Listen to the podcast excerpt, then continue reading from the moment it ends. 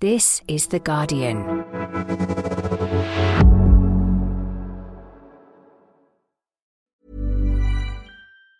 Tired of ads barging into your favorite news podcasts? Good news. Ad-free listening is available on Amazon Music for all the music plus top podcasts included with your Prime membership. Stay up to date on everything newsworthy by downloading the Amazon Music app for free or go to amazon.com slash news ad free. That's amazon.com slash news ad free to catch up on the latest episodes without the ads. Science Weekly is supported by BetterHelp. Here's a question. If you had an extra hour in your day, what would you do with it? Watch TV? Read a book? Meet up with a friend? Maybe a little nap? A lot of us spend our lives wishing we had more time. But for what? Perhaps to best answer that, you need to work out what's truly important to you, then make that a priority. Therapy can help you work out what's most important to you. It isn't just for those who've unfortunately experienced trauma in their lives. Therapy can be helpful for learning positive coping skills and for setting boundaries. It can empower you to be the best version of yourself.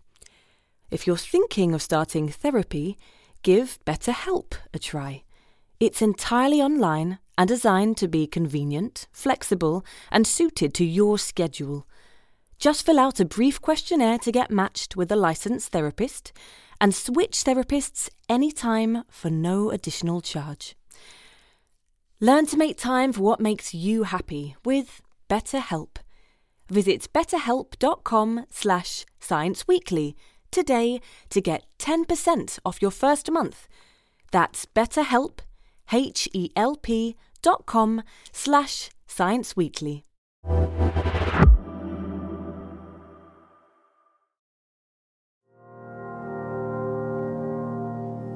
Have you ever had that thing where if you write or hear a word over and over, perhaps you're given lines at school, and suddenly things start to feel a bit strange? Like what you're writing isn't even real. The word starts to break up, it starts to look strange, it starts to look like just a, a collection of letters. Well, that odd sensation has a name. So, jamais vu is the inappropriate sensation of unfamiliarity for something that should be familiar to you. Briefly, momentarily, you feel like it loses meaning or it loses familiarity. Researchers recently won the not always coveted Ig Nobel Prize for their investigations into jamais vu. It's a prize that honours science that makes you laugh and then think it, it's certainly an experience. There's an awful lot of madness in the form of paper aeroplanes and singing and all sorts. But yeah, it, it was good fun. So today we're asking why do our brains play this odd trick on us? How does it relate to its counterpart, deja vu?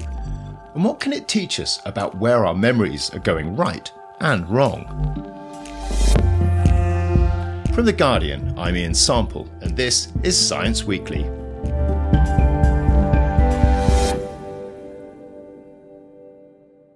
So, a really common experience is finding a face that you know you should be familiar with, unfamiliar, or, or, or less familiar than it should be. Dr. Akira O'Connor is a senior lecturer in psychology at the University of St Andrews and part of the team that just won the Ig Nobel for their work on jamais vu. And it's a sensation he knows about both scientifically and personally. I encountered it with my, my father once, where I, I noticed that he was my father. I knew he was my father, but I seemed to see the components of his face for the first time, as though I was I was having to kind of make sense of this.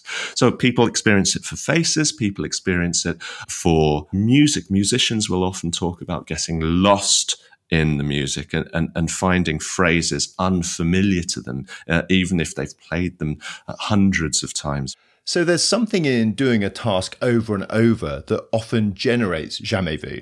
Yeah, so my first experience was writing lines at school. But then since then, I've started noticing when I have more unusual uh, experiences of jamais vu. The most unusual being once when I was uh, driving on the M1.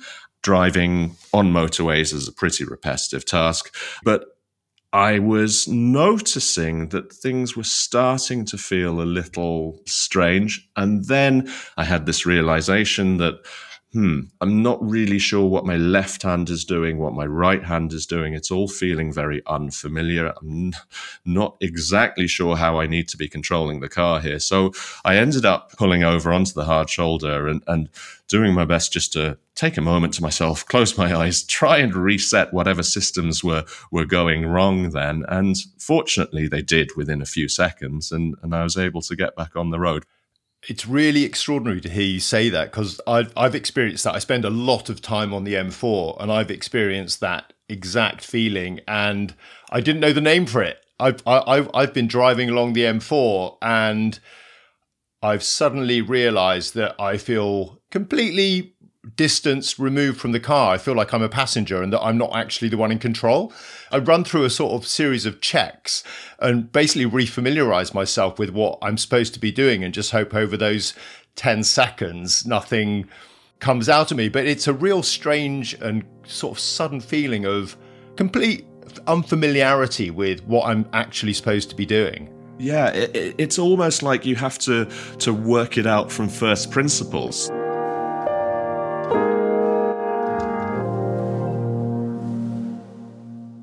How did you get interested in jamais vu from a research perspective? I was interested primarily in uh, the sensation of deja vu. Deja vu is often um, defined as the opposite of jamais vu, or jamais vu, the opposite of deja vu. So, deja vu is the feeling of inappropriate familiarity for something that should be unfamiliar.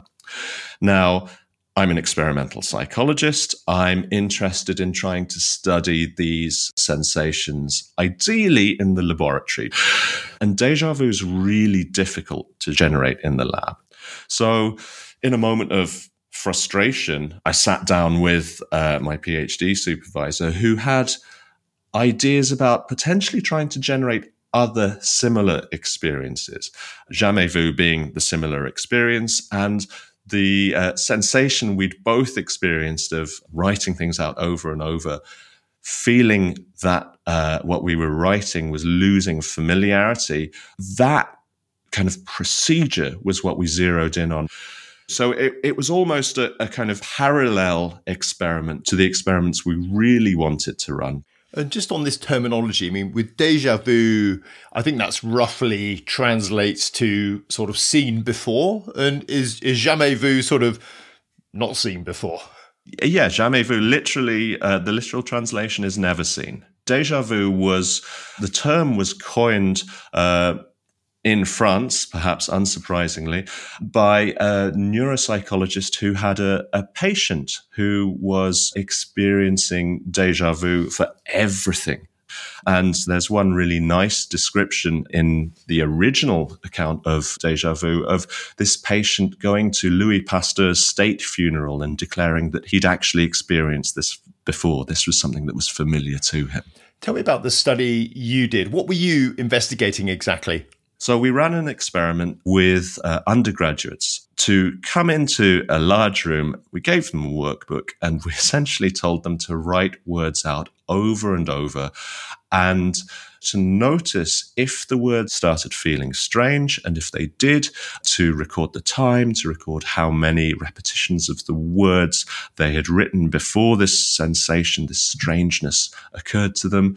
We found that about two thirds of people experienced uh, jamais vu.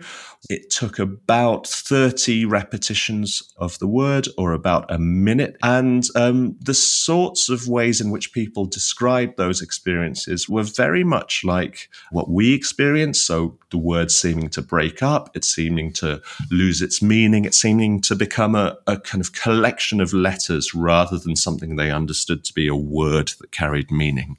And I think you found that people who experience deja vu more frequently also experience jamais vu more frequently. So I don't know if we can dig into what we know about the deja vu side of this. I mean, do we know why that happens or what, what causes it in the in the brain? This is where things start to get a little bit more speculative. So Deja vu and jamais vu are often referred to as dissociative memory experiences because your feelings about your memory dissociate from what you know to be true about your memory. So I feel familiarity, even though I know this shouldn't be familiar, would be the components of a deja vu experience. Now, we know that there are certain brain regions associated with feelings of familiarity. So that's one component of this. The other component is knowing that what you're experiencing isn't familiar or shouldn't be familiar. That kind of fact checking that or reality monitoring, those kinds of higher order cognitions, those kind of self knowing cognitions, are often thought to be housed in the frontal cortex. So we've got these memory regions in the temporal cortex and the side of the brain, these fact checking faculties housed in the, the frontal cortex. And what we think is happening during experiences like deja vu and even jamais vu is that we get this kind of twitch like errorful activation of, of a signal that what we're experiencing is familiar or even unfamiliar, but that the frontal cortex takes all of the information that's coming to it, says, Yeah, I see that feeling, but I know that we have experienced this before, or we haven't experienced this before. I fact check this, and I am going to come up with the overall experience that actually what we've got on here is an erroneous sensation. Carry on as usual. Just um, wait for this feeling to dissipate.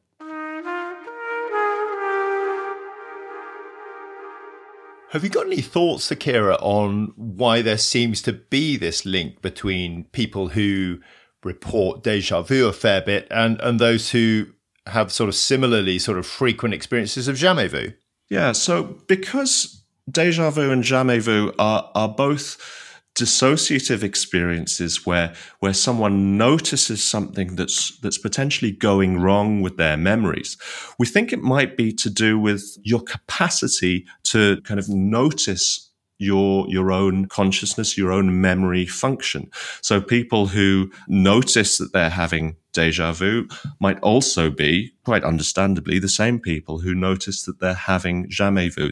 So there's two ways you could interpret that, perhaps. In the case of deja vu, first your memory is going wrong, thinking that you've seen something before and then getting caught out, or that there's something going right when these little errors happen, that fact checking part of your brain is, is doing a good job. How do you see it?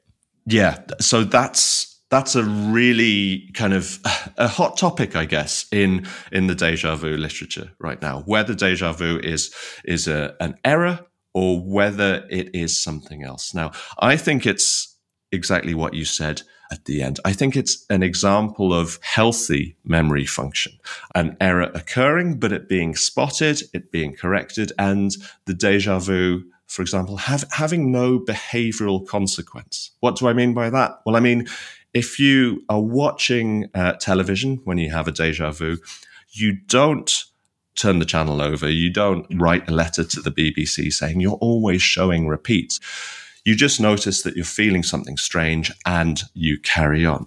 Now, I set that against the experiences of some older adults who are experiencing dementia, who might experience a deja vu and then report to us that this inappropriate sense of familiarity gets acted on. They do, in fact, turn the TV off. They do write to the BBC. So I think in terms of what deja vu means, it means, yeah, there might be some small thing going wrong with the memory, but overall that your your kind of memory system is robust to it. it. It's able to deal with it and it's able to carry on as usual.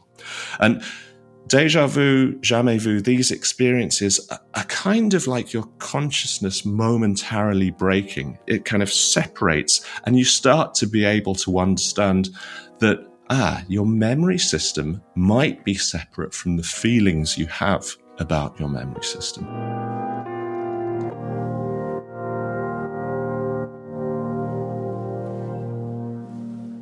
So you've won the Ig Nobel. Uh, are you going to continue this work now to see if you can land a full Nobel? I don't know if this this sort of work would ever um, would ever be in contention for for a Nobel Prize. Um, but one of the lovely things about the attention this has got has been people getting in touch saying, um, uh, telling us about their experiences of jamais vu.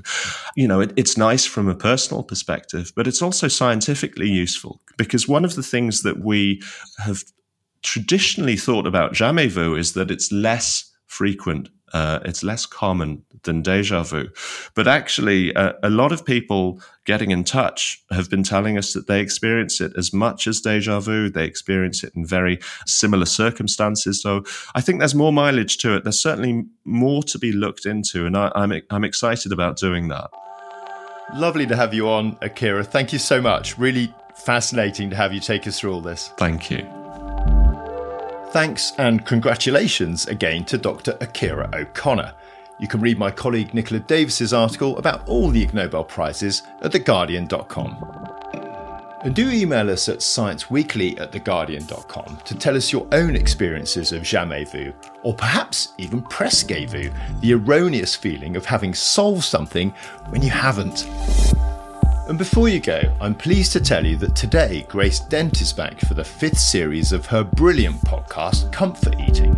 This series, Grace is joined by celebrity guests including Nadiya Hussain and Jon Ronson to find out what they like to eat when no one is watching.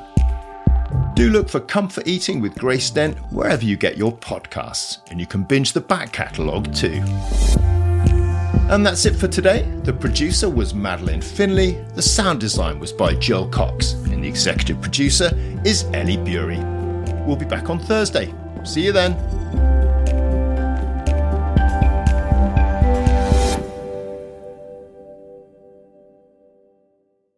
This is The Guardian.